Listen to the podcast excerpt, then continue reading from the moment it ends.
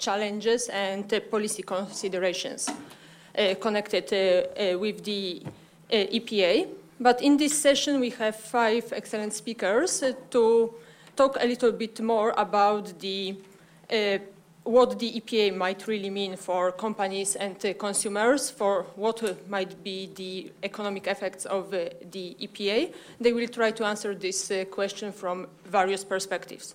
First, of all, let me introduce briefly our speakers. Well, from my right, maybe, Mr. Uh, Sebastien Jean, uh, the director of uh, CEPII. Next is Mr. Hiro, Hiro Inoue, director general of the Brussels office of the Japan External Trade Organization. On my left is sitting Mr.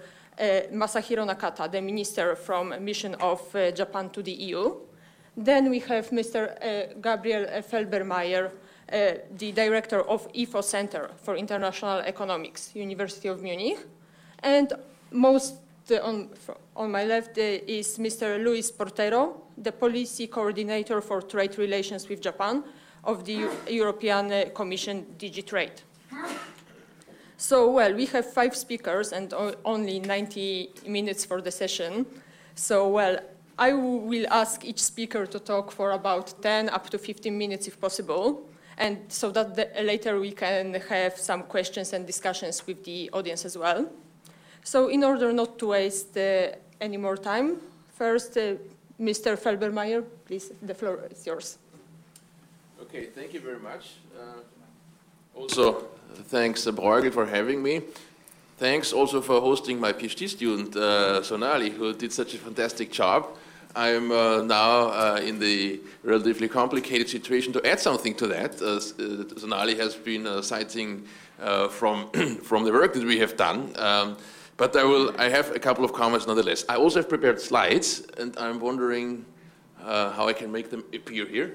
Um, here is the okay. remote control. Can we have the slides? Okay, fantastic. Yeah, so three points, uh, much too ambitious agenda, of course, for 10 minutes, but let's, I'll, be, I'll, I'll stick to the time frame. First, the, the, the, the, session has the nice title uh, about the real economic impact uh, of the EPA. So real sounds uh, a challenge. Uh, I'll comment a little bit uh, on that. I think we, we can learn quite a bit from uh, history and from the EU Korea FTA in particular, which uh, we evaluated for DG Trade, uh, and Civic and, uh, and colleagues. And then I also would like to discuss some results from the IFO KO study, which uh, uh, Sonali has also cited. Let me start with the, with the caveats, the real economic impact. So I think we have become quite good as economists to do ex post evaluations but they are rarely done, actually. I mean, the Commission does more of it now, but uh, people have mostly been interested in ex ante estimation. That's, of course, more relevant for policy purposes. But here we still have issues. No real impact. Hard to hard to, to say that we are we, we um, um, can solve any doubts. There has been advances in modeling. We have better integration of theory, data, and estimation, but we have still substantial issues with data. Goods trade, fine. Services trade, we have huge data issues. And I want to emphasize this here in Brussels because they are just glaring. Uh, not so much between the EU and Japan, but for example, EU US, uh, we have a situation of very bad data quality. That also has implications for our results, of course. Then there's an issue of scenario uncertainty. We need to make assumptions. What is this agreement about? We can read the legal texts, uh, we can take the tariff schedules from the text. That is relatively easy, but how to bring non-tariff barriers into quantitative modeling, that is complicated. Typically, as economists, we do that under certain assumptions. I'll discuss that. Under the ceteris paribus assumption, meaning that we change just, uh, say, non-tariff barriers or tariffs. But we also know that uh, uh the EU-Japan EPA also has effects for economic policy making more broadly in Japan, for example, has been cited by, by Shinzo Abe in, in this direction. And these are things that we do not model. So if it gives rise to a deeper reform process uh, in our economies, that will be not in our estimates. But it, it sometimes seems that the, that the commitment function of such external agreements to domestic policy making beyond tariffs and non-tariff barriers is more important politically and also probably quantitatively. Then, as Sonali said, we don't have dynamics. Uh, that's, that's an issue in most of the modeling, uh, which tends to underestimate the long run gains, but probably overestimate the short run gains because we do not uh, appropriately uh, model short run adjustment costs. And that is important to bear in mind. We don't have multinational enterprises. Not having them in the specific case of the EU Japan agreement could actually lead us to overestimate gains because what, what could happen is that uh, we, are sub, we substitute uh, domestic production, I mean European production by uh, Japanese affiliates with exports that might be totally fine for the European car industry. So your expert interviews, I think, are totally rational, or the answers you got are understandable. But if you are interested in EU value added, which also includes wages of workers, taxes paid, not just profits, the picture might be different. And so my, my conclusion for the EU automotive sector is maybe a little bit less optimistic than yours. And um, then uh, we, we can have you know, all sorts of uh, results. We can engineer all sorts of results once we allow for distortions of any sorts in, in, these, in these models. So uh, generally speaking, if we, if we open up an economy or do a trade ag agreement in an economy that is, that is affected by many distortions, maybe on the labor market, on the product, product markets, then we actually don't know what the, what the effects of the agreements can be. They can be negative, they can be positive, and the models we are using downplay the role of distortions quite substantially. So these caveats are very important. Real economic impact of FTA, we don't know, and the EU EPA, we don't know neither. I'm saying this despite having made all these studies, or some of those studies. But uh, what we can produce is the most, the most, you know, is, is, is, the best we can do, right? So that's, that's, that's the claim I would like to make. There's one certainty, EU-Japan is big. Uh, this, has been, uh, this has been mentioned, which means it will have impact. Uh, we have a lot of other trade agreements, say the one with Moldo Moldova, for example, where we cannot expect anything.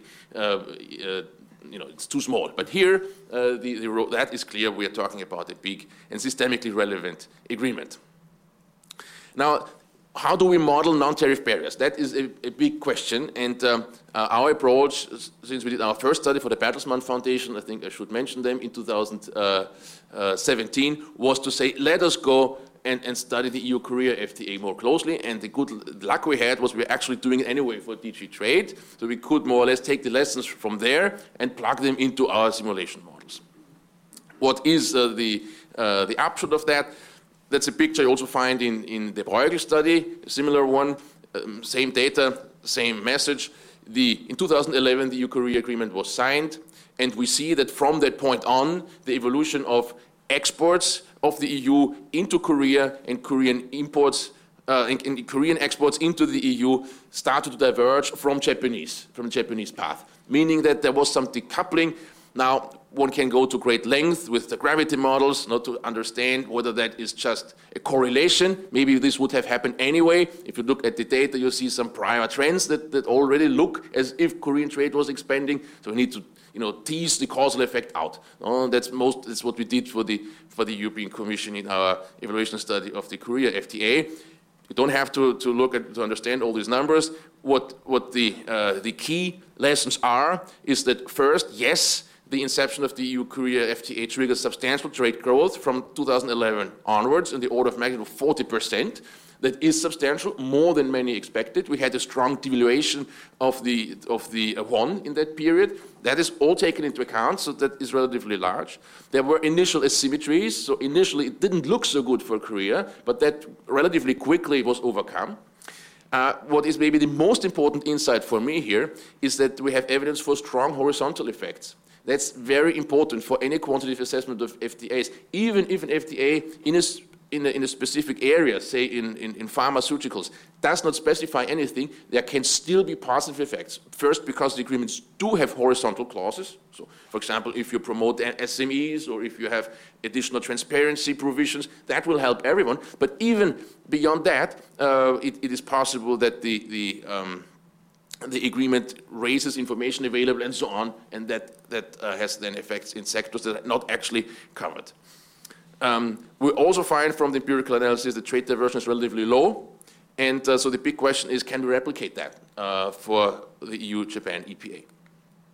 Now, what are our results? So I, I, will be brief here, a quick, because, uh, because Sonali has already talked about it. We use a relatively standard uh, uh, simulation model that uh, we, we, call it new quantitative trade theory because it, it, is, it is inspired by the newest uh, developments in how you know, academics uh, think about quantifying trade effects. But when we say news economists, it's typically an, uh, an exaggeration. Uh, the data we use is the GTAP data, is well known. Um, we have it for 56 sectors for many, many countries. The country detail is important. The KO colleagues insisted on that because they're interested in, in, in understanding how the, the neighborhood around Japan, many small countries from Vietnam uh, to Taiwan, uh, uh, how they would be affected by this agreement. Uh, the data is available for 2011 only, unfortunately, so we had to update it to 2018. Um, what we also have in our model is a very careful modeling of value-added networks, of production networks. That too is probably uh, quite important.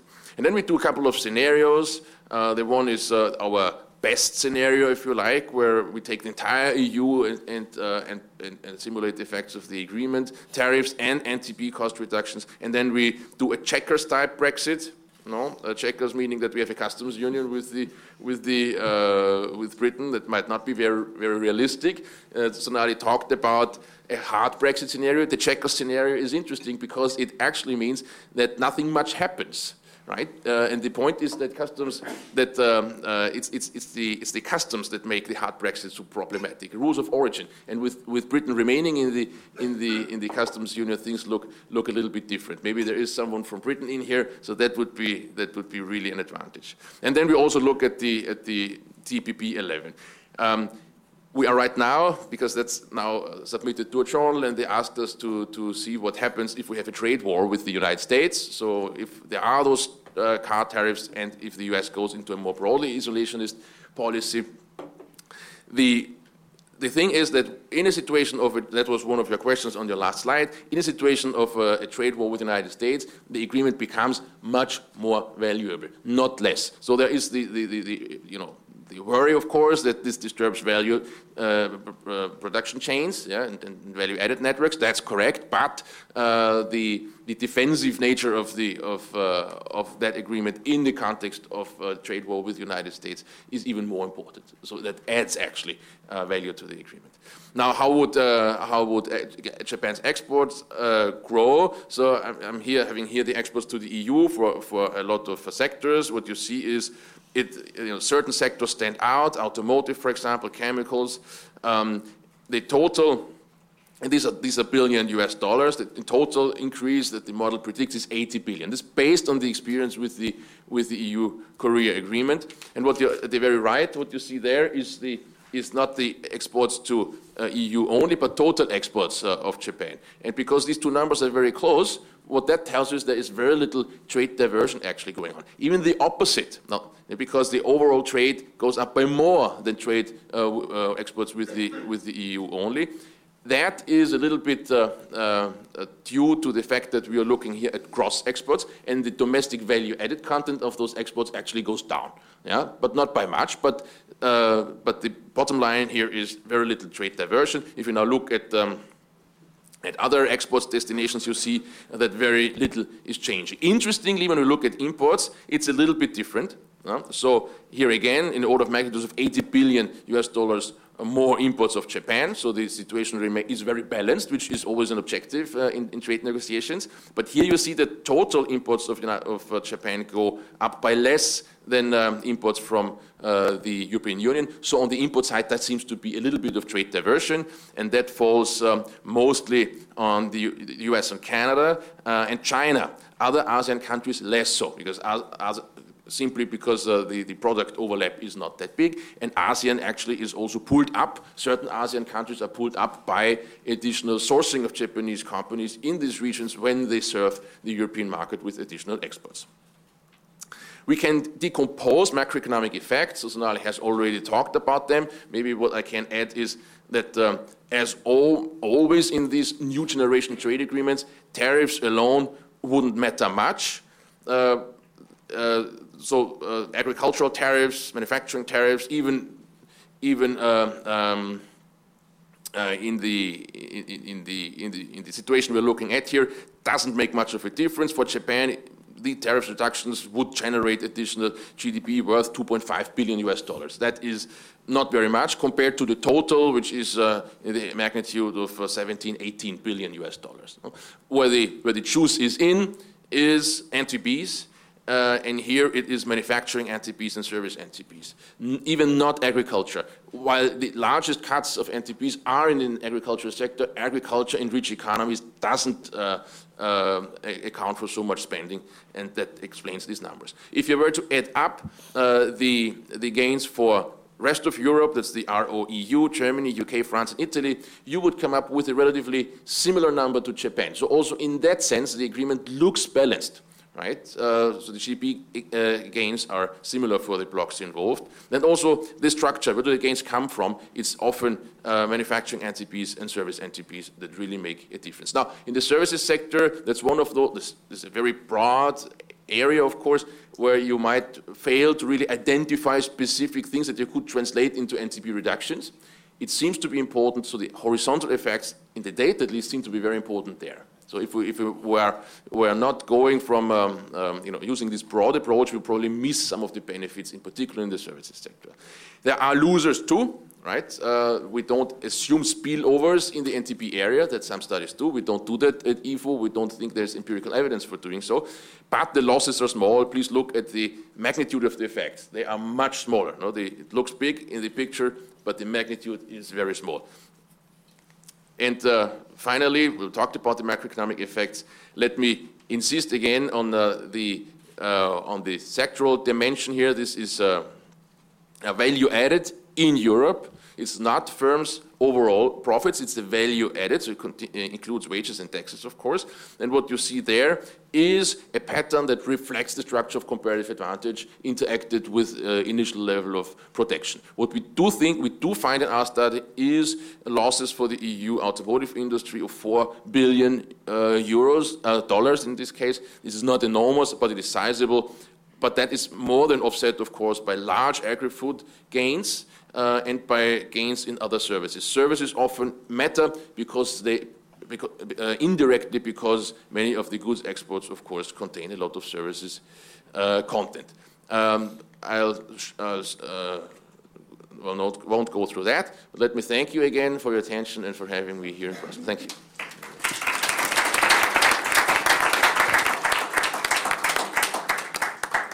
Thank you very much, Mr. Felbermayr. So uh, next, the second speaker, Mr. Jean, please.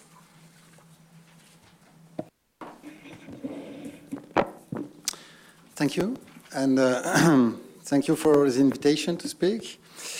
Um, I have no quantitative study to, to rely upon, uh, and what I would like to do in this uh, uh short uh, um, talk is to share with you a few thoughts about um, uh, why, uh, whether this uh, agreement is really important and why, and and what it means, so to say. So my starting point is um, the fact that there is, in my view, a striking contra contrast between um, the profusion of superlatives in announcing this agreement, uh, uh, like uh, the world's uh, largest free uh, industrial economic zone, for instance, according to Prime Minister Abe, or according to the Commission, the most important bilateral trade agreement ever concluded by the European Union. The contrast between this kind of announcement and the fact that um, uh, my feeling is that it has remained almost unnoticed in public debates in Europe, in France certainly, but um, uh, more widely in Europe. So uh, the, my, my, starting point is to wonder, is this agreement really important? And if yes, why? A first approach, of course, to deal with this question is somehow arithmetically. Uh, measuring uh, what is at stake commercially in bilateral trade between the EU and Japan. And I will not enter into uh, um, quantitative uh, uh, issues. They, have been dealt with, but we, we've heard that uh, uh indeed the amount of uh, bilateral good exports and service exports is quite substantial between the, the two zones, and that, of course, deserves attention and, and makes the, the agreement interesting in itself. It's very significant in particular in some specific sectors. That's the reason why it has been dubbed the car for cheese deal. Uh, for obvious reasons, and, and we've seen the, the, the, assessment uh, in the two previous presentations, uh, the three ones uh, perhaps, uh, um, and it indeed makes the point that uh, there is something quite substantial at stake in, in this specific sector, especially given that each partner is highly competitive in uh, the, the, sector, uh, uh, sectors at stake. I would add that there is an, an, insurance value in this agreement, and this is especially valuable today um, at a time when uh, uncertainty is rising dramatically in the trade arena, um, at a time also when diversification can be quite useful in somehow um, making sure that we retain the degree of leverage necessary with regard to all our partners. I noticed that, uh, and I emphasize that uh, yesterday, commenting about the, the new NAFTA, the, the renamed NAFTA, uh, the president of the Canadian Chamber of Commerce uh, said we should, uh, we must never again allow ourselves to be overly dependent on one trading partner, which I think is a, a, a wise lesson to draw uh, from this episode for Canada, probably also uh, uh an oversight of uh, the long-term consequences of this uh, kind of historical negotiation um, created, or historical climate created by the Trump administration, but also an illustration of the value of diversification. So, um, uh, at the same time, I would say the value of this agreement, the economic direct value should not be overstated. At the end of the day, tariffs are pretty low in both areas, three and something percent on average, depends on how you, you compute it. We already have, both of us, a large number of free trade agreements, so there is a kind of uh, diminishing uh, marginal return to, to trade liberalization. And if you uh, look at the numbers, they are not, if you look at them in relative terms, they are actually not that large. Or should I say quite small? I mean, EU-Japan trade is barely more than 1% of, uh, uh, of world trade. That's five times less than EU-US trade, four times less than EU-China trade. So given the scale of the partners, that's pretty small, actually, I would say. And I'm not uh, expecting large uh, efficiency gains from this agreement, to put it bluntly. Um, so it, does it mean that it's not a big deal? Not so fast. I would not jump to, to, that conclusion. Why? Because there are different dimensions in this agreement. It's not only a free trade agreement, and it's named an economic partnership agreement. I would say also it's also somehow a political partnership, and it's an economic cooperation commitment. And I think these two uh, aspects make it important. Political partnership, of course, even from an economic viewpoint, uh, um, this dimension takes particular salience in the present situation, where in particular uh the US trade policy is so chaotic, let's say. Um, also displays such a disregard for uh, multilateralism at a time also where uh, the other uh, trade superpower, China, still relies upon an economy where uh, state intervention is ubiquitous, and uh, there's no sign for this uh, changing soon, at least in the, in the direction of uh, less interventionism. And I think that makes Japan and the EU jointly the, the main defenders of, among super, trade superpowers of a rule-based trading system between market economies, in addition to being, of course, both uh, liberal democracies, which is uh, not the least important uh, dimension. But even from an economic or trade point of view, this is, in my view, a historical responsibility, uh, meaning that this kind of agreement between like-minded partners is something really valuable. Now, the, the next dimension, and, and more, um, uh, the next dimension is this dimension of economic cooperation commitment. We all know that uh, uh, now increasingly non-tariff measures are more important than tariffs, and this is especially the case probably between uh, uh the EU and Japan. Um, so improving cooperation in various regulatory areas, as this agreement will allow, I think especially valuable in that respect. It will allow uh, avoiding unnecessary differences. Um, it will uh, allow engaging more in cooperation, dialogue, uh, uh, uh providing transparency in uh, conditions surrounding trade relationships. So many uh, uh, commitments are, uh, in, in, that uh, respect, uh, quite significant and valuable in the, in the agreement. For instance, those regarding commitment to recognize other parties' technical regulation as equivalent if they fulfill the same objective, which is the case in, in Chapter 7 on technical barriers to trade. I also want to mention, because I think that's especially interesting, the safeguard on automobiles, because I think this is a very interesting way of establishing a kind of parallelism between non-tariff measures concessions and tariffs in the sense that it includes, uh, uh, it encapsulates uh, um, this safeguard a way to make a breach of commitment on non-tariff measures uh, uh, actionable through uh, withdrawing concession and tariffs without establishing uh, the reality of the, uh, of the damage, which make it far more practical, I think, far more operational in practice. And I think this is very interesting um, uh, in terms of uh, the design of such agreement. Of course, regulatory cooperation is also uh, a source of concern frequently because it is feared that commercial benefits will lure government in accepting concessions uh, which will lower re regulatory standards. And we've uh, uh, heard and we've witnessed heated debates in Europe uh, in this respect for several years now, especially in relation to the transatlantic negotiation. And that obviously, in, in my view, the, one of the reasons, one of, of, the main reasons actually why the EU-Japan uh, agreement uh, received less echo in European media, uh, basically because we share pretty similar collective preferences and there's no uh, uh, or less fear that uh, Japan will engage in a kind of race to the bottom on, on regulations. Um,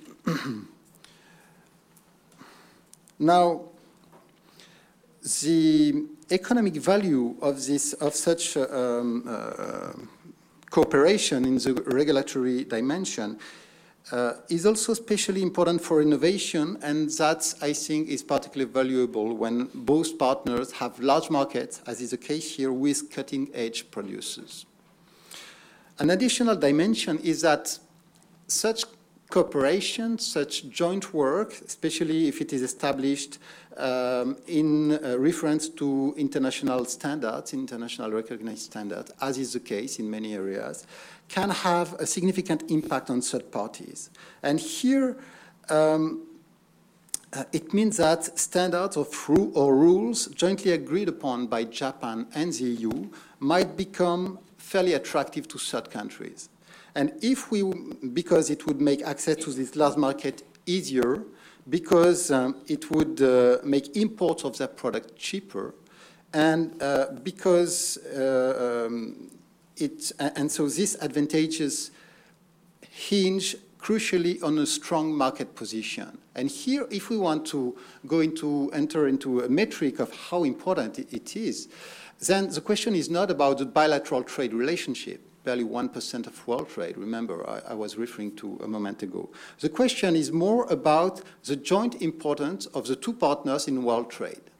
What's this importance? Well, if we exclude intra-EU trade, Japan and EU were jointly originating more than 20% of world exports and world imports of merchandises. But if we now um, assess what is the share of world trade in which either the EU or Japan is, is part as an importer or an, exporter, um, excluding intra-EU trade, we see, we see, that this is more than 40% of world trade. For sectors like machine tools, specialized machines, precision instruments, current cycles, more than 55%. And in aeronautics and pharmaceuticals, more than 70%. So here we're far away from the 1%, and I think this is what really matters here. Uh, what really matters is how our common capacity to leverage this very strong market position in key industries, um, and, which are key to, to tomorrow world main challenges, leverage that to um, advance in, the, in direction we, we deem positive. And that's also, um, I think, um, something which uh, should um, recall us of the, the, the, increasing importance of uh, trade and of, uh, as a consequence of the fact that we cannot ignore uh, and uh, we can we cannot ignore its interaction with other areas like social and environmental issues, climate change, uh, climate change, fiscal policies, and even that we should take this dimension increasingly into account. And um, uh, I think this is also a way to make jointly our uh, regulatory choices more influential and our uh, views of the, the, right way to uh, build this interaction between trade and other dimension in the way we are favoring. Uh, also a way to, it can be a way to join support uh, for common objective like reaffirming the Paris Agreement commitments, favoring open standards based upon international recognized standards as I already mentioned um, and also restating a number of uh, principles and, and, and, practices. So in that respect, uh, at the end, and the, the bottom line for me is that indeed, even though the trade relationship is not that large as is often claimed, this agreement can be really important. Thank you.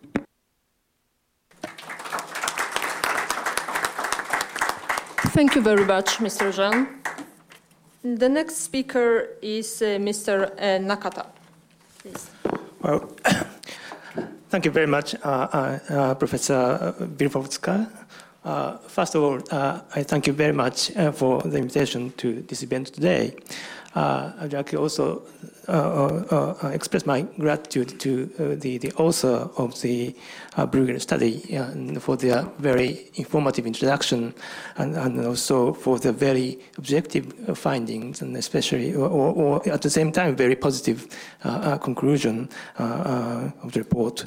And uh, I'm also very happy uh, to hear uh, uh from my previous speakers about uh, their uh, uh positive uh, conclusions, even in a very modest uh, analysis by Mr. Mr. Felbermayr. But, but, before getting into the Japan EU EPA per se, I'd like to briefly describe the strategic importance of the agreement. Well, well uh, uh, as my previous speakers briefly uh, touched upon, or especially the Bruegel study briefly mentioned, Japan and the EU are uh, strong uh, supporters of multilateralism, uh, for free trade, and more importantly, the rule-based world order. Well, we are the important partners which share the common value of human rights, democracy, and rule of law. Uh, on the other hand, a common value uh, existing global uh, and existing global order are confronting various challenges, as you know, such as unilateralism and um, protectionism.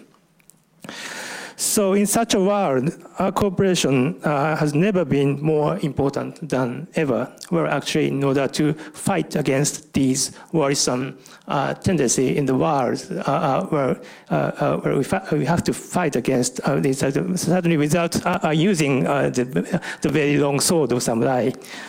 Uh, or Japan EU EPA, uh, together with the, the, SPA, the Strategic Partnership Agreement, uh, is one of the answer to uh, such demand for closer Japan-EU cooperation uh, in order to tackle these challenges.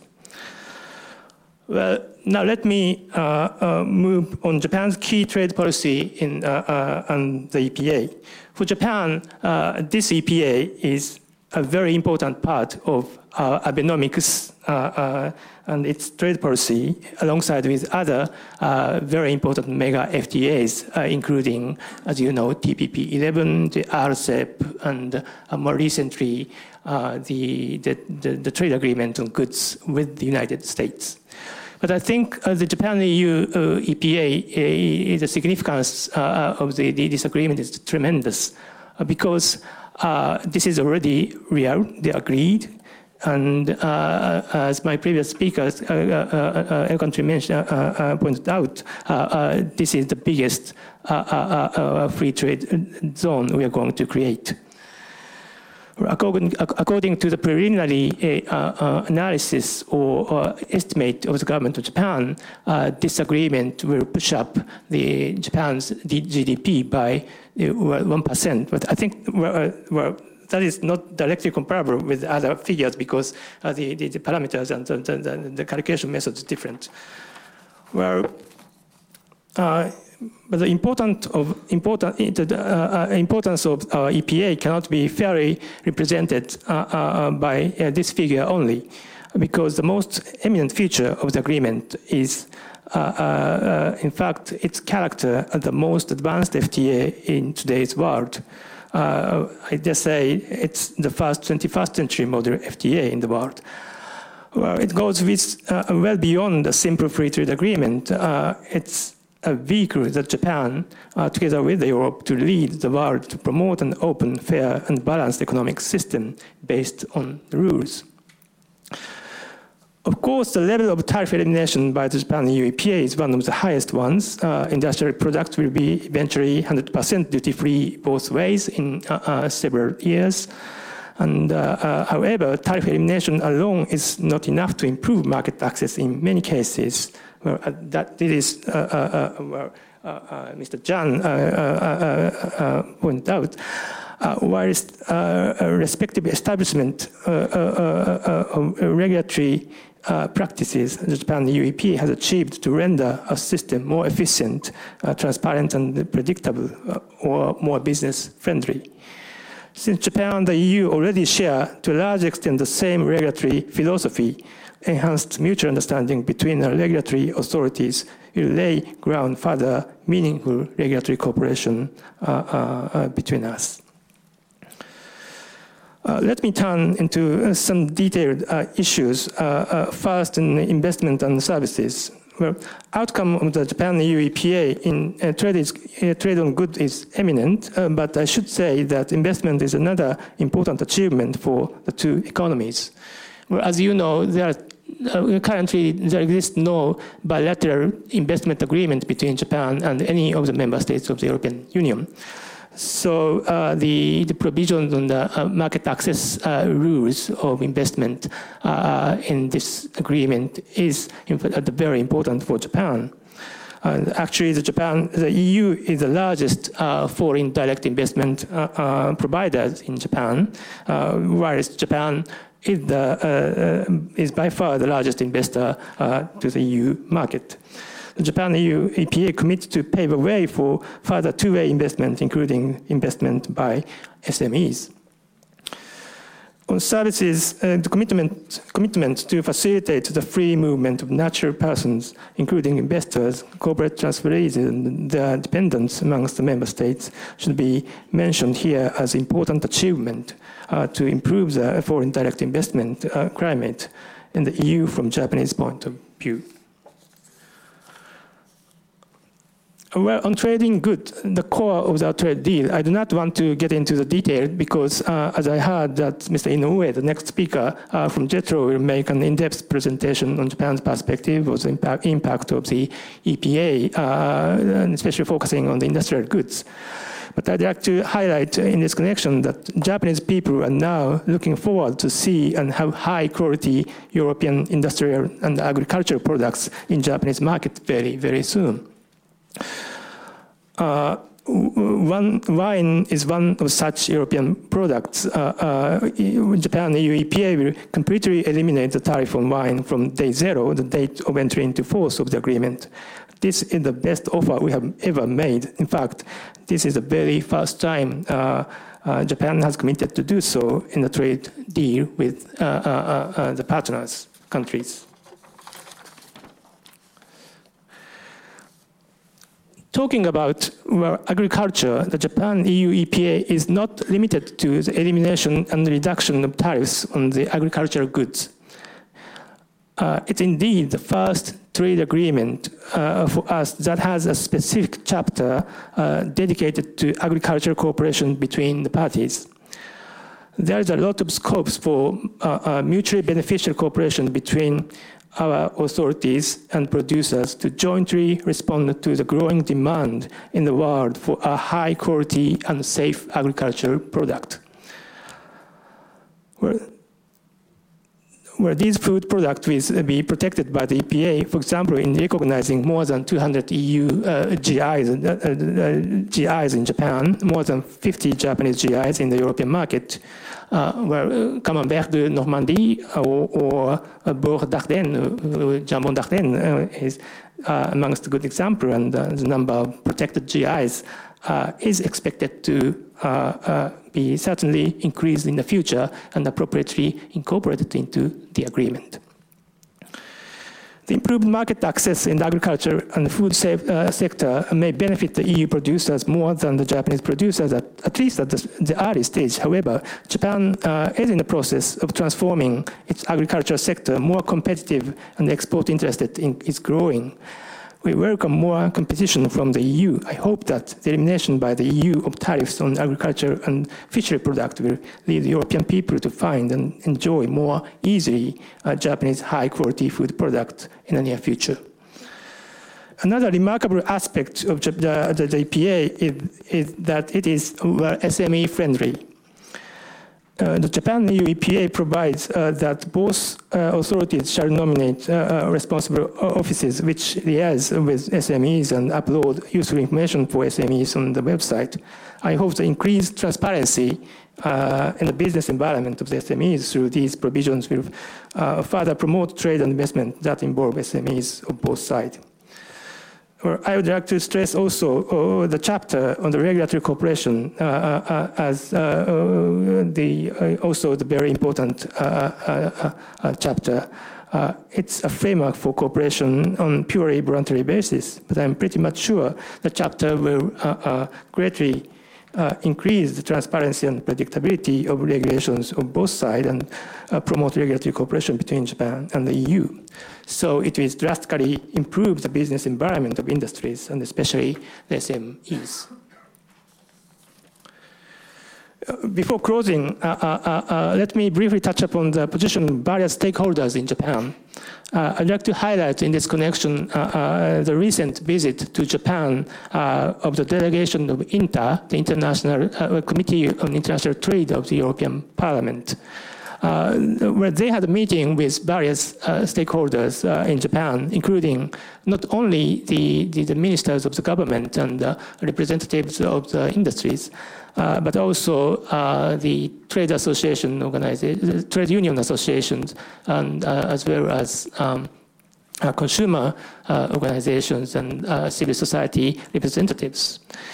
Uh, well, they had a, a, press conference uh, at the very last day of their visit to Tokyo and uh, shared uh, uh, with us uh, the finding that almost all stakeholders they met in Japan have a very positive view on the EPAs, and I think this is a remarkable thing.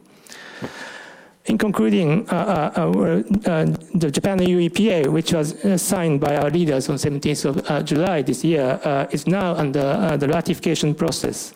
The first discussion on the EPA in the INTA of the European Parliament was held last week on 27th of September.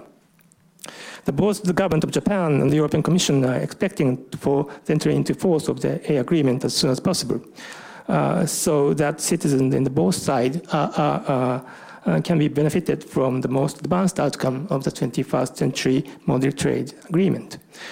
Well, therefore, well, I'd like to uh, uh, uh, say uh, it would be highly appreciated if you could send uh, uh, your voice of support for the EPA to the European Parliament for its smooth and swift ratification. Well, I stop here. Thank you very much. And,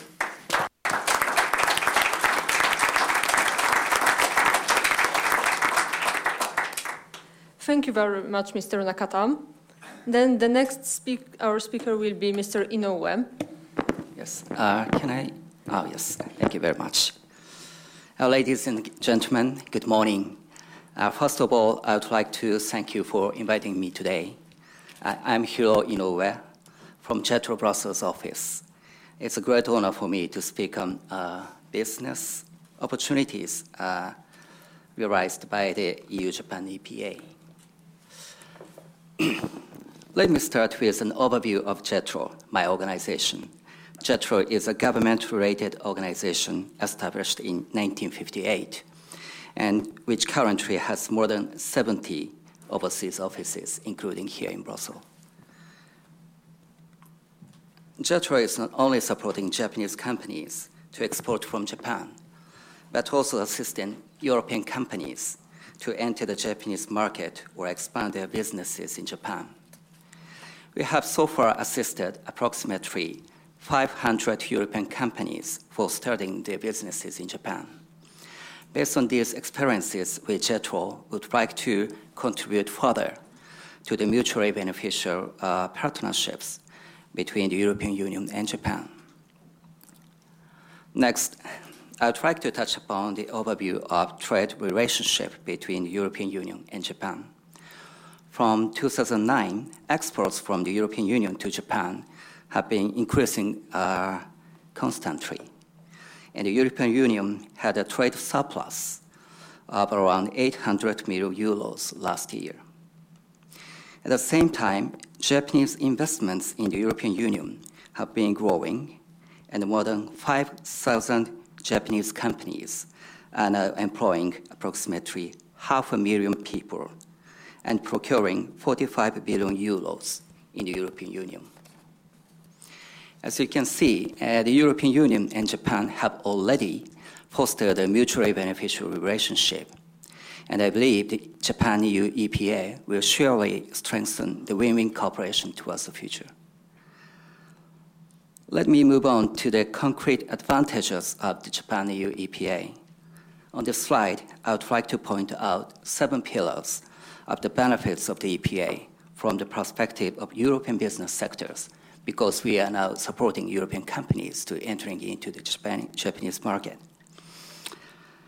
First, uh, the EPA will improve the market access for companies, not only for the, in the European Union, but also in Japan. Secondly, uh, Japan will recognize uh, more than 200 geographical indications of European agriculture products and protecting European farmers and producers. And thirdly, the EPA will expand the opportunities for European suppliers to participate in open tenders in Japan. And the EPA will also open up Japan's services market to European companies. And the EPA will enable the two parties to work more closely together to develop international standards and to discuss how to address issues when our regulations are incompatible. In addition, the EPA will promote the foreign direct investment between the European Union and Japan, and it will lead to the new era of a more uh, innovative win-win partnership between us. And finally, the EPA will show our clear commitments to internationally recognized environment and labor standards, such as the Paris Agreement. With, the, with these benefits from the Japan EU EPA, according to the uh, calculation of the Japanese government and European Commission, exports in goods and services from the European Union will increase by more than 20%, with even more impressive increases by sectors. And European exporters will no longer have to pay Japanese tariffs as much as currently around 1 billion euro annually. As a result, uh, the EPA is expected to increase trade by 100 billion euro. and it will create 1.4 million new jobs in the European Union in 10 years terms.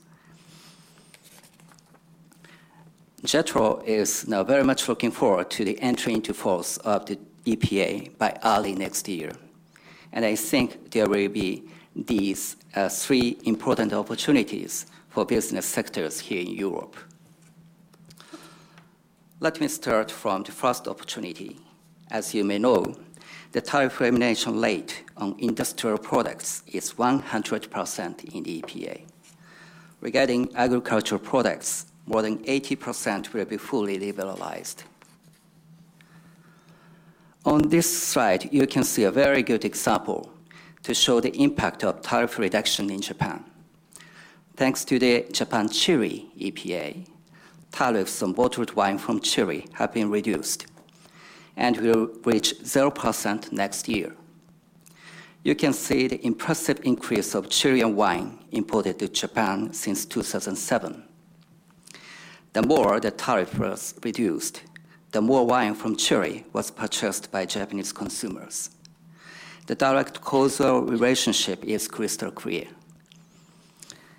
Last year, the volume of Chilean wine imports finally exceeded that of French wine for the first time.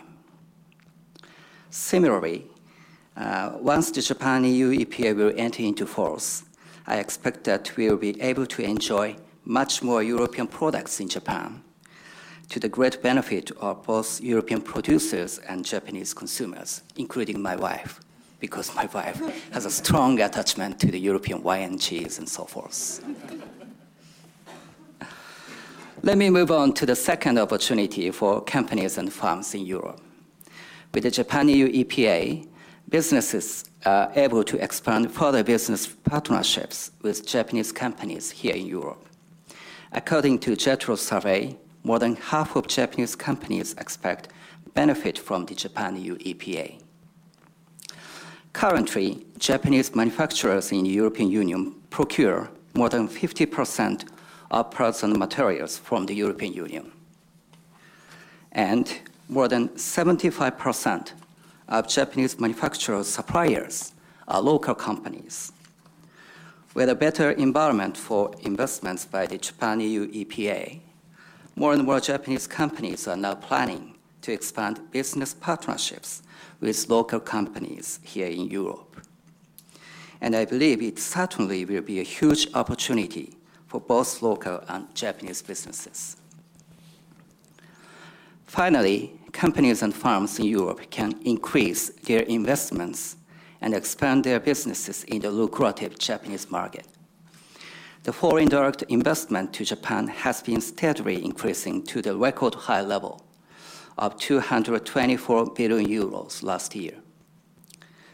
Since the launch of the Abe administration in 2012, gross domestic product, stock prices, and unemployment rate have all improved drastically in Japan. As a result, Japan has regained the leading position in Japan in innovation, FDI confidence, and so forth. According to a survey by JETRO, foreign affiliated companies are now generally performing well in Japan and have positive prospects on the growth and expansion of the business in Japan. As you can see on the slide, the top three attractiveness of doing business in Japan are the high standard Japanese market, stability of nation and society, and good partnership, uh, good partners with outstanding technologies.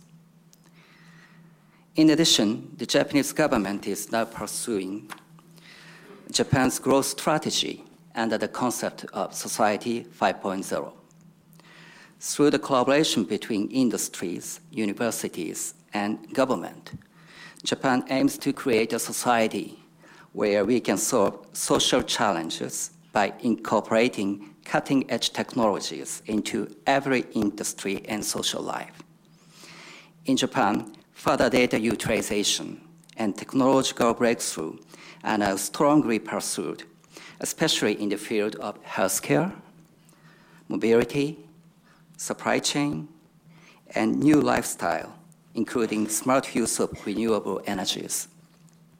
And I think more and more European companies will find opportunities in these fields. Of course, regulation might be an obstacle for innovation and new business growth to attain Society 5.0.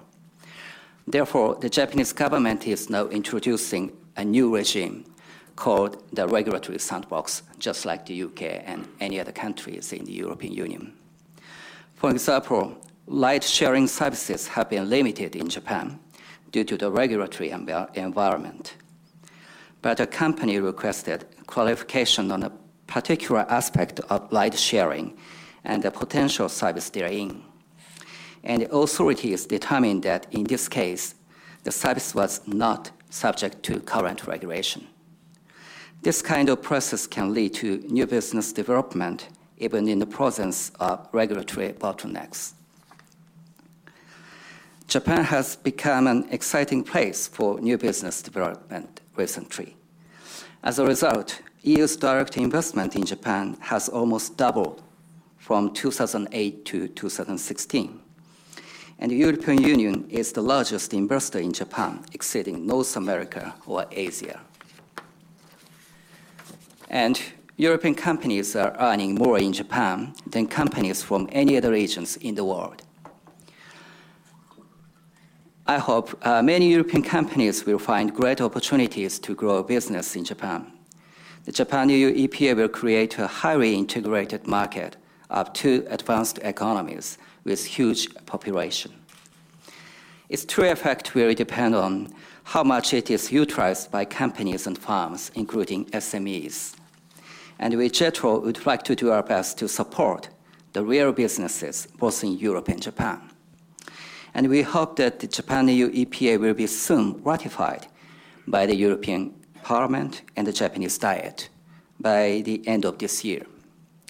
The entry into force of the Japan EU EPA will surely send a powerful message to the world about our commitments to maintaining and developing a free, open, rule based global economic system. Thank you very much for your attention.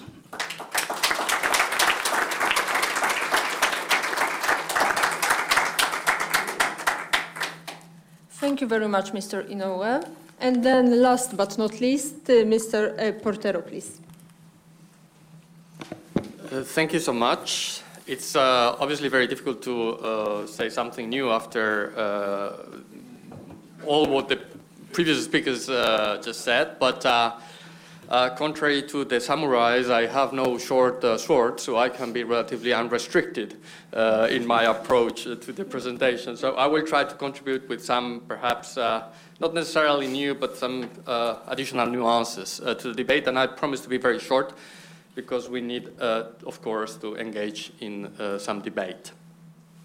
Now, I will start, or I will focus on the, on the let's say, international effects uh, of the uh, agreement. I mean, of course, uh, it is very difficult to come up with a very sexy and high figure of a GDP boost when you have big economies like the Japanese economy and the European Union economy, and then you compare that obviously with uh, the additional trade that you may generate.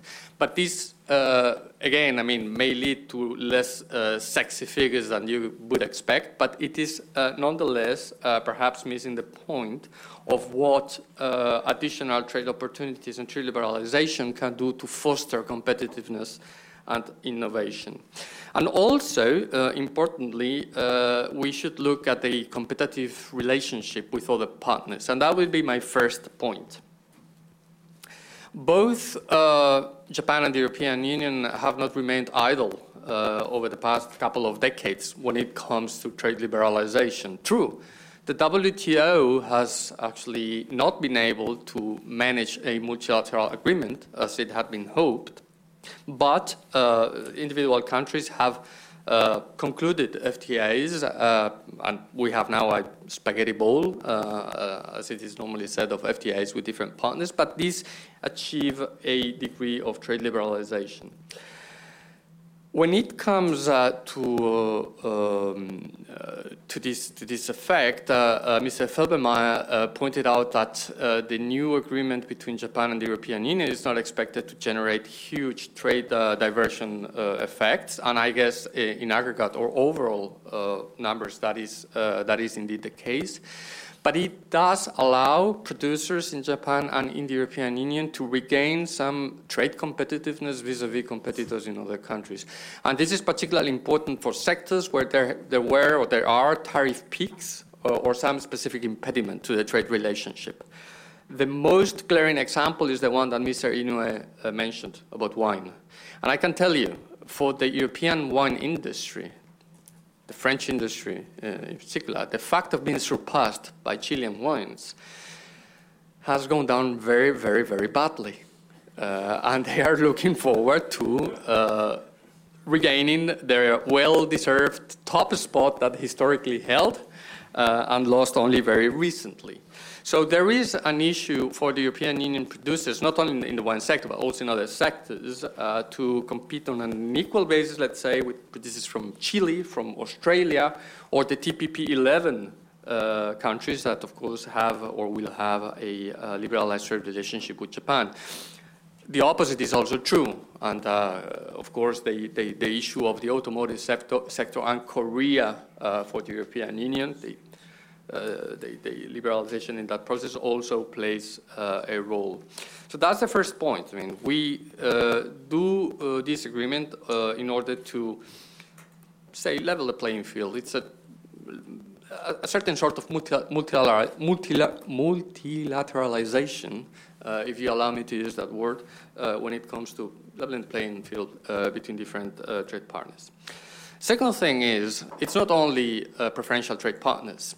Uh, over the past uh, decades, two decades, uh, there has been, of course, uh, growth, uh, impressive growth uh, of emerging economies, and not least China among them, that have also resulted, presumably, in a significant effect on the intensity of the trade relationship between Japan and the European Union. Japan used to have a much higher share in European Union trade 20 years ago than it has now. Now, these emerging economies, in particular, the, the, the largest among them, pose specific challenges. And uh, I mean, if you look at China, of course, uh, you have a situation where, from an European Union viewpoint, and I believe also a Japanese viewpoint, we do share a lot of what the Trump administration is saying in terms of the um, need to address uh, state capitalism, forced technology transfer, uh, subsidies provided through state-owned enterprises to the economy, because these are all distorting factors uh, that ultimately affect the competitive relationship at the international level. Of course, where the difference lies is in the recipe to address those challenges, and uh, we are uh, definitely not in favor of unilateral moves as the one we are we are seeing. We would actually like uh, to uh, to to engage with partners in order to address those practices in China and other countries, not least through a robust enforcement strategy. And this is uh, an active utilization of the dispute settlement systems in the WTO, etc. Interestingly, the uh, United States is seemingly doing whatever it can to sabotage uh, the appointment of appellate body members in the WTO that would actually allow for this more robust enforcement uh, strategy to be, uh, to be unfolded. But aside from that, there's another thing that we can do to address those, uh, the challenges posed by those emerging economies. And what we can do is to negotiate and conclude trade agreements among highly industrialized nations. I mean, th th think about that. Uh, there is this famous group in multilateral trade, the Quad, uh, that used and actually comprises Canada, the United States, Japan, and the European Union. The Quad uh, was basically a, a, creation of the multilateral system, and it operated within the, the multilateral system. The relationship between those economies tended to be regulated by the multilateral rules. There's one exception, of course, Canada and the United States with NAFTA, but that's very special. They are neighboring countries and very integrated economies. Now, there has been a radical change in that, by where industrialized countries have said, well, we are going to address the modern challenges of the world economy also by taking decisive steps to increase our competitiveness by liberalizing among each other, by cooperating among each other. And if you look at it from the Quad, now the European Union has an agreement with Canada, has negotiated, and we hope to conclude very soon, an agreement with Japan. And, well, the missing one is, of course, the United States. Uh, we tried, it didn't work out so far.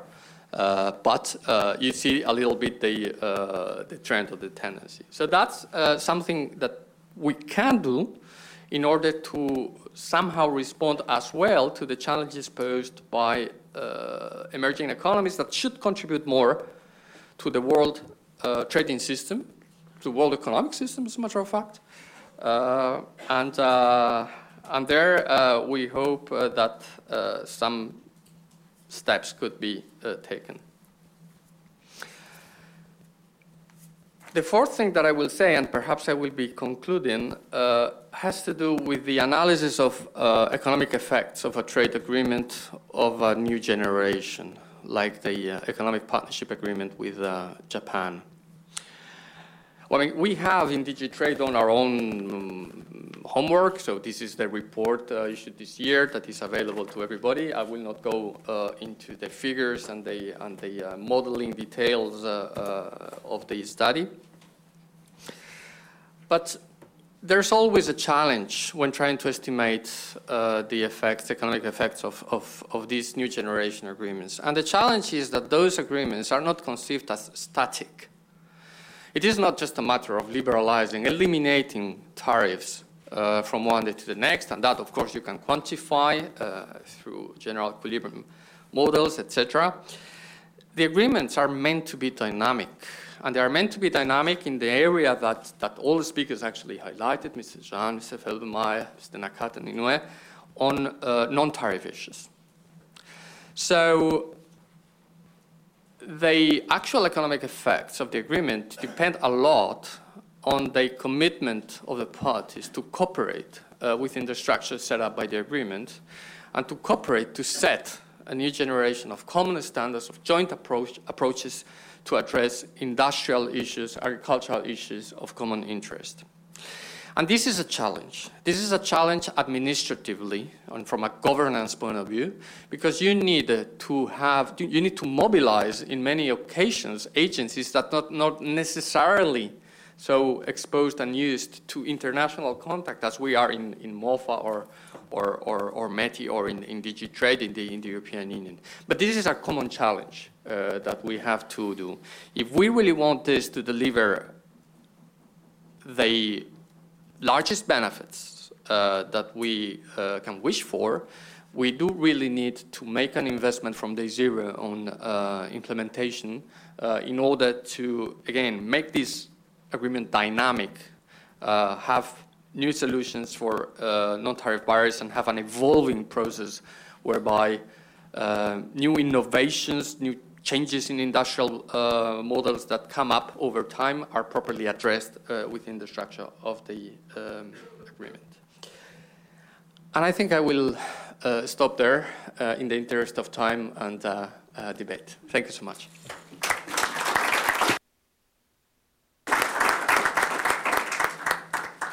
Thank you very much, Mr. Portero. So now I would like to open the floor uh, to the audience. We will uh, first uh, list, uh, well, ask for the questions and comments uh, to our speakers. Then I will ask the, uh, the speakers to briefly answer to the ma main points, give some final remarks to what questions and comments we received from the floor. Okay, so Okay, from this side, please. May I speak without microphones? Ah, okay. Uh, thanks a lot. Uh, I'm sorry, uh, I'm technically not very well it's working now? Okay, yes. thanks a lot. So my name is uh, Roland Kulke. I'm working for Transform Europe. It's uh, the political foundation of the European Left Party. Uh, I speak here as an absolutely layman in this regard, uh, so therefore, uh, please let me say one sentence uh, as introduction. I'm pretty much shocked by, by the one-sided uh, direction of the panelists. Uh, I haven't seen trade unionists. I think employment is an issue with trade. Uh, I haven't seen uh, representatives from small farmers. We spoke a lot, to my uh, understanding, too much on agriculture. Um, therefore, uh, so from my position, I would like to know more about regulatory cooperation. I know only from TTIP. We heard it sometimes, but I would like to know more about regulatory cooperation in this specific agreement. And then there was mentioned before um, the question of impact on employment um, at the very beginning, uh, opening from uh, Ms. Chaudhry. Uh, what kind of influence will we have there? What, what do we uh, see there? Uh, yeah, thanks a lot. Thank you very much. Next. Thank you, Madam Chair. I'm Mr. Barouti. I'm Senior Research uh, Fellow within Recherche et Documentation Juridique Africaine. We are Brussels based. As you, you may know, I'm a lawyer. And just, I do want to join the previous uh, comment on the regular, regulatory cooperation because we were talking about the international uh, trade which will involve uh, stakeholders uh, uh, dealing with different legal, legal system and judicial system. So it's better to have a kind of international structure who can deal with the different uh, situation depending on the which country come uh, the uh, company in, in dispute situation. Thank you. Yes, thank you very much.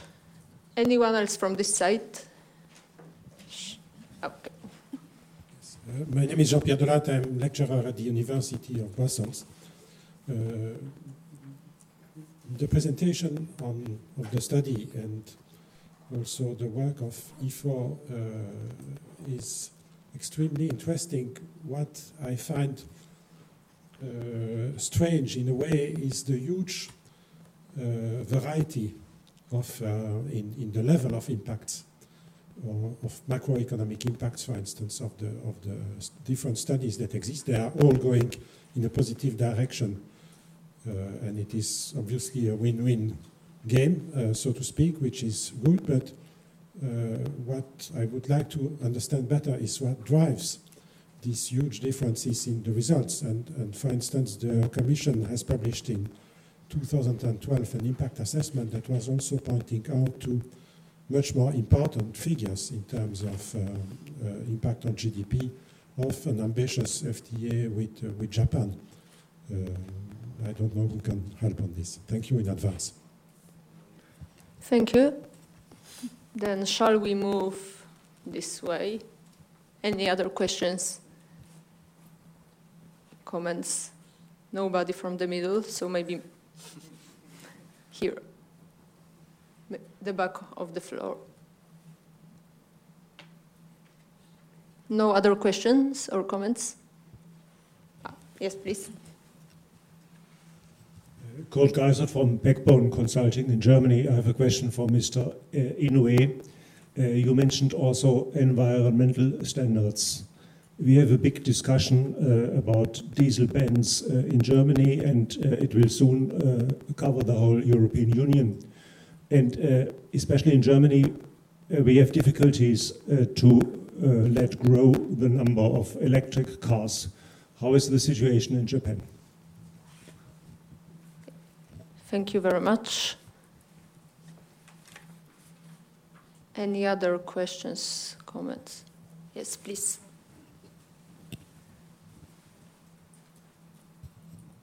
Um, hi, Gerd Schönwelder from the European Commission, uh, DG Research and Innovation. Um, very broad, simple question. You, uh, uh, several of you have highlighted the importance of innovation in, in the future for Japan as well. We know that innovation is key to the uh, EU's economic development strategy. Where do you see the greatest potential for collaboration between the EU and Japan when it comes to innovation and research? Thank you. Thank you.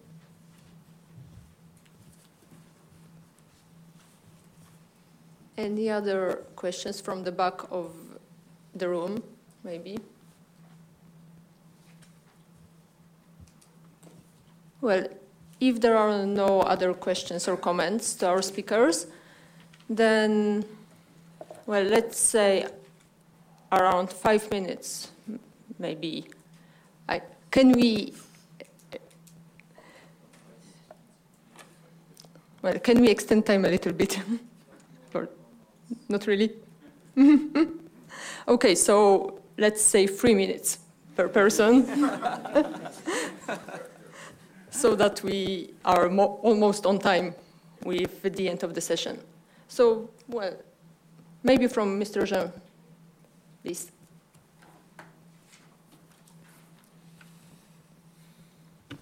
Um, perhaps just a few short, short comments on, on regulatory cooperation, which uh, uh, indeed uh, has been mentioned in several questions, and uh, I think, as a matter of fact, is uh, one of the main uh, issues at stake, including in a dynamic perspective. Um, uh, I think the, the, main principle is to be engaged in, uh, uh, in cooperation, in, in dialogue, um, because regulation at the international level is um, something where you, you need to gain influence on third parties. I mean, you cannot impose something on, on others. Uh, you can make choices on your own, but then uh, having an influence on international uh, markets in uh, globalized industries is something which is uh, uh, not obvious by, by any means. That's why I was pointing out to uh, the importance of the common market position of Europe and Japan, because I think it makes it really possible for them together to push for some kind of solutions, keeping in mind the fact that uh, the point is not just about immediate trade gains, but also about more uh, uh wider uh, society choices, if you like. And that's a way also to address the question about which sectors are at stake. If you look at this common market share in, in world trade, I mentioned uh, aeronautics and, and, pharmaceuticals. That's um, ones where uh, it is more than 70%, but machine tools, uh, beverages, uh, specialized machines, precision instruments, cars, of course, are, I think, especially sectors to, to keep in mind. And in all I, am not sure I, I, know more about what is a specific industry in which there is more potential, but I think if we make it easier to access each of the market and to collaborate in terms of regulation in those markets, it can be pretty important already. Mr. Inoue. Thank you very much. I'd like to focus on the last two questions. And first, regarding the environmental issues. And I personally participated in the COP negotiation to tackle the climate change. That was COP 6 and 7. And as you know, this year COP 24, so it was 18 years ago.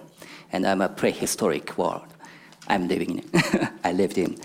And the Japanese government or Japanese industries have strong attachment to the uh, tackle against climate change. So we are now uh, thinking about our 2050 uh, visions to attain the uh, Paris Agreement. And in this EPA too, we have the you know reference to the Paris Agreement as the first uh, FTAs for Japan to mention that. And regarding the uh, electric vehicle, yes, we Japan are doing our best to you know uh, promote the use and development of the electric vehicle. But at the same time, we are facing we are faced with some difficulties. And because, as you know, uh, there are many, many competitive companies in the US or in China. So we are now uh, promoting our technological breakthrough, uh, trying to have the uh, competitive advantage, especially on the batteries fields. That's one question. And second question is regarding innovation. And I was in charge of drafting the Japanese growth strategy uh, named uh, Society 5.0 before I came here.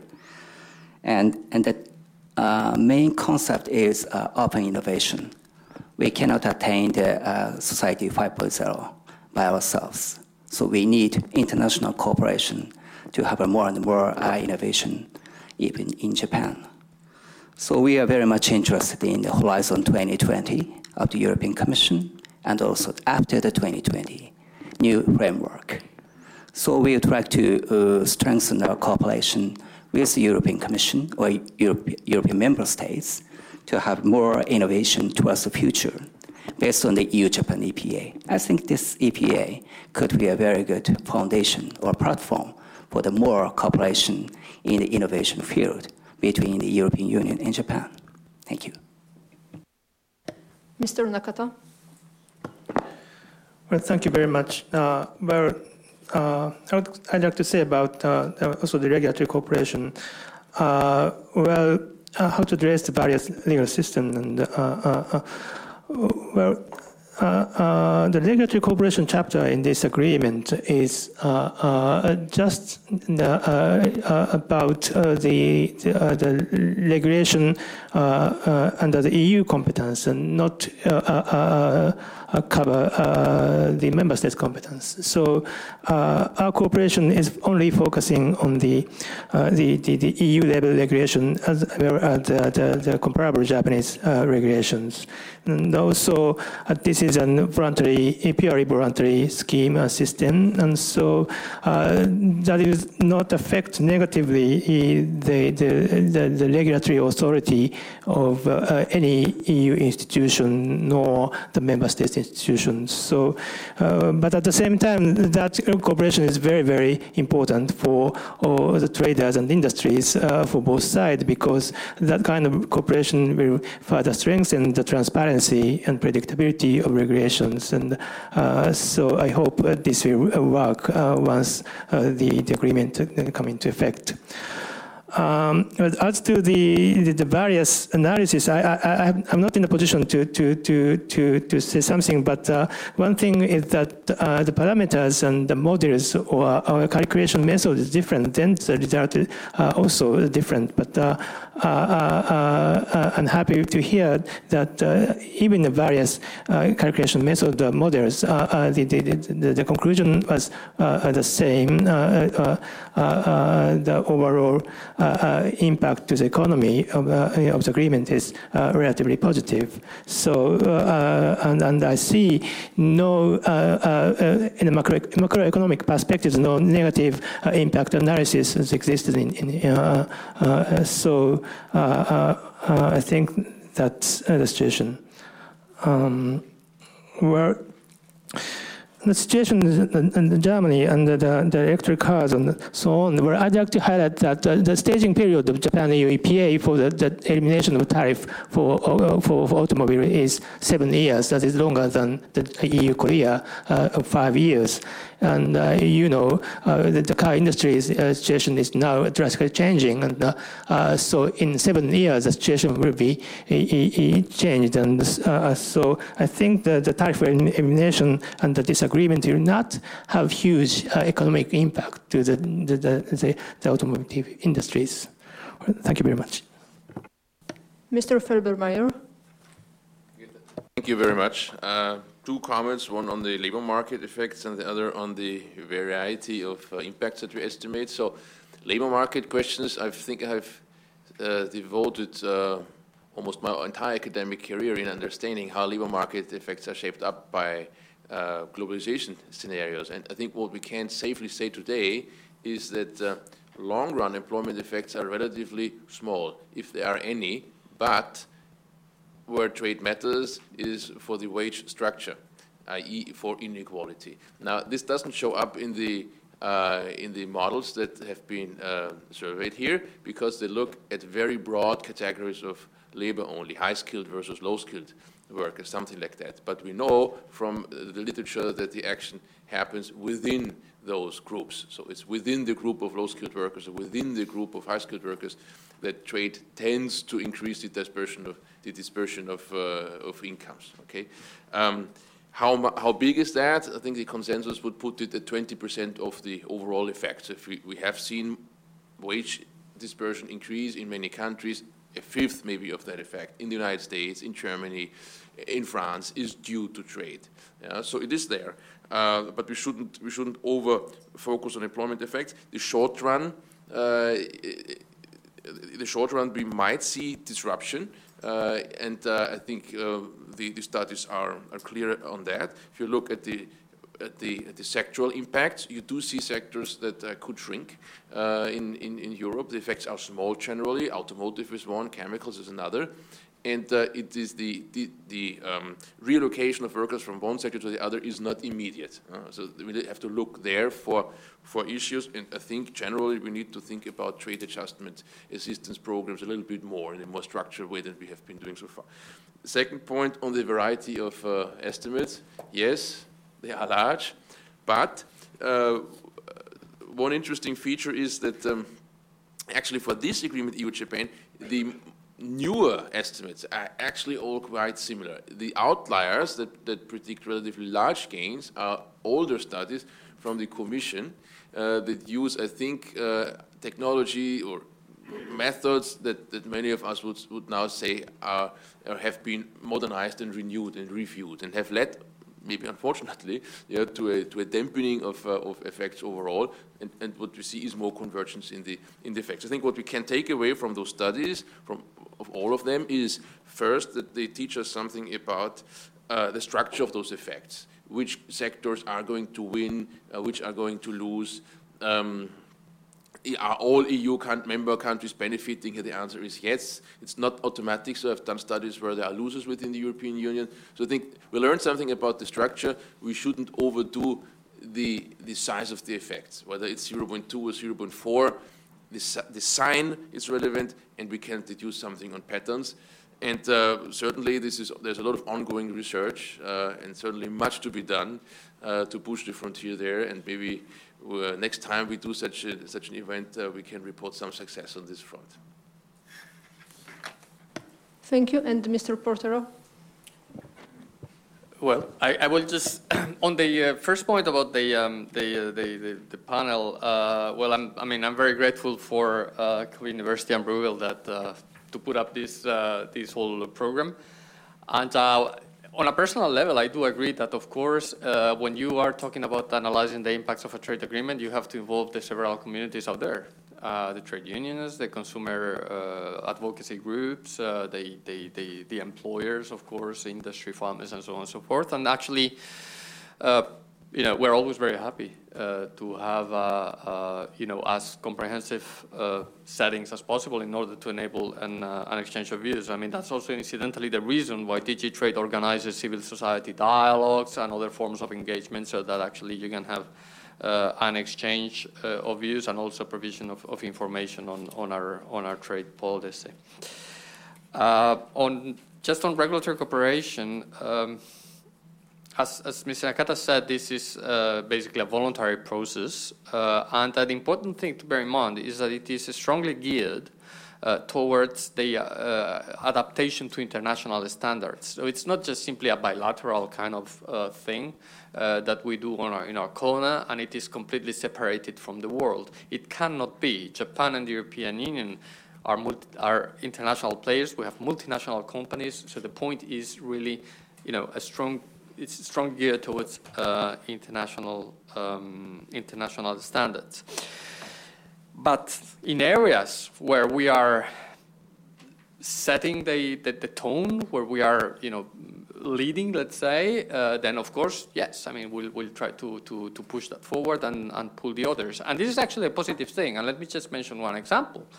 Uh, of regulatory cooperation in a certain sense. Uh, and this is the, the data protection uh, talks you know, at the end of the day, if you look at the situation through the engagement between Japan and the European Union, we reach a situation where the level of data protection, the guarantees for the privacy of individuals, and so on, are higher now than they were before. And that will lead to the adequacy decisions between the two parties, etc., etc. So there are positive uh, outcomes from regulatory cooperation, and this is what should be expected in the future as well. Thank you. Thank you very much. Think we are almost right of, on schedule. Thank you very much for participating in the session and warm thanks to all the speakers.